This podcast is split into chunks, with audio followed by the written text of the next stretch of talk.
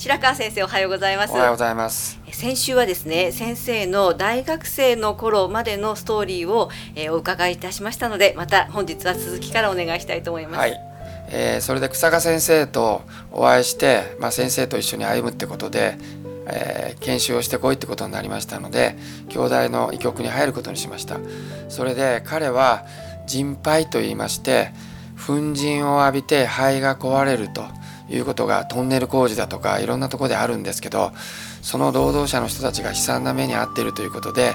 それを我々は研究しようではないかということで、えー、おっしゃいましたので呼吸器の勉強をしてきてくれと言われました。それで当時、えー、京都大学は結核胸部疾患研究所附属病院に呼吸器がありましたのでそこに入るということで第一内科に入りました。そこは結核を主にやるところでした。そしたらあの母がですねまあ結核というのが国民病と言われておじいさんやおばあさんがバタバタ亡くなったということでありましてまあ母曰くお前ももし結核にかかったら死んでしまうかもしれないからどこの医局に行ってもいいから頼むからそこだけは行かないでくれっつって泣いて頼まれたんですけどまあ草加先生との約束じゃという一言で押し切ってその医局に医局に入りました。それで毎日毎日結核の患者さんをはじめとする呼吸器の患者さんたくさん見ました。今では皆さんほとんど見かけませんけどもたくさんの結核の患者さんがいてしかも結核のため肺がボロボロになってですね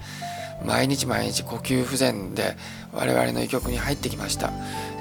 ー、皆さん人間の、えー、生活で一番苦しいのは何だと思いますか？実は窒息死ですね、えー、呼吸器で肺が壊れるとこうなるんですね。痛みがひどいのはモルフィネとかいろんな痛み止めの注射を打ったら消えるんですが酸素が入らないという苦しみはこれはどうにもならないんですね。当時結核で肺がボロボロになった患者さんあのおじいさんもおばあさんも酸素の吸入器を吸いながら朝から晩まで両手をベッドの上についてひたすら痰を出して23ヶ月で死んでいくというのを我々はずっと見送ってきました。本当に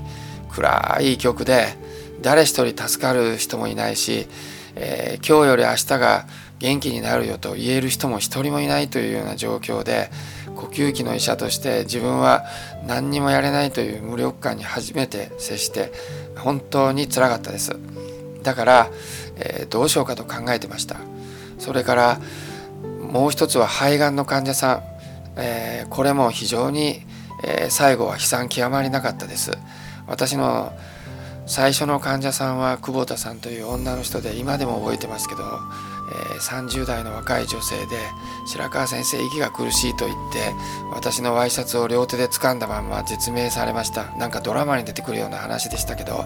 ちっちゃい2人のお子さんが目の前にいてオンオン泣いてましたけども、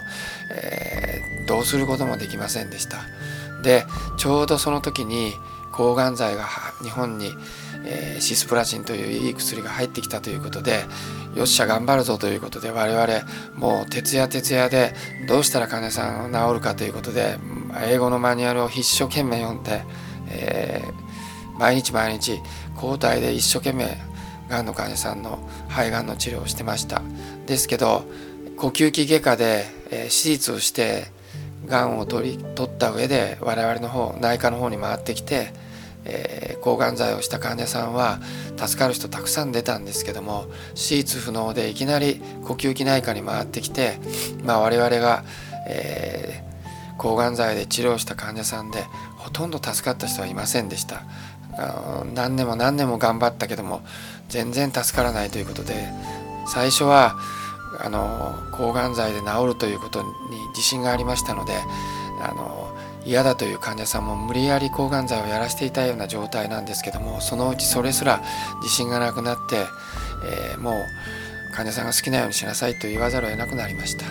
そしたら抗がん剤をやらない患者さんが抗がん剤をやった患者さんよりも長生き延命してるというのが外来で分かるようになってもうこれはダメだと。これ以上臨床の医者をやってたら私は世の中のためになることを一切できないだろうと思ってで肺は一回壊れたらもうどうにもならないから今と違って再生医療がこんな早く来るとは思ってなかったので予防しかないだろうということで臨床の医者を思い切って辞めて、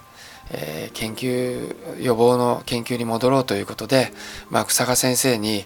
えー、しばらく臨床で勉強してからということで、えー、行くのを伸ばし伸ばしにしてたんですけどやはり先生のおっしゃるように、え予防医学をやらないと少なくとも呼吸器に関してはえー、健康を取り戻したり、え、健康を維持したりすることはできないんだということがもう痛いほど分かったので先生お願いしますと頭を下げて頼みまして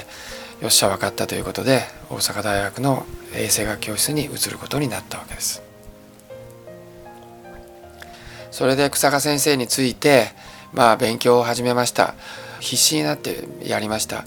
我々人肺を研究するということでまず勉強しなきゃいけないのはあの肺のレントゲン写真をきっちり読めるようになる。で人肺はあの国家の認定という作業がいりますのでその患者さんが、えー、どれくらいの等級の人肺であるかということをきちっと判定する必要があります。そのためには標準フィルムというのがあってそれを患者さんのフィルムと照合してこの人は何等級になるということをまあ書いて申請するわけですね。でそれが間違えると患者さんは申請できなくなりますので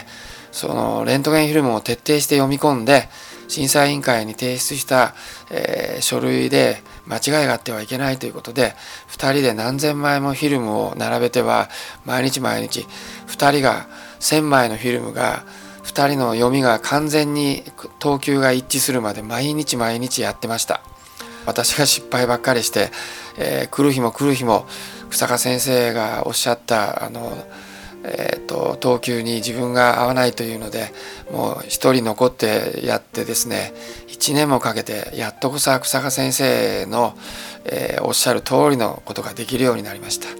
それで一人で任せてもらえるようになってあちこちの産業医をしてもいいということになりまして大阪のあのある工場を担当するということになりました。ありがとうございます。お話のお相手は FM 西東京の飯島千尋でした。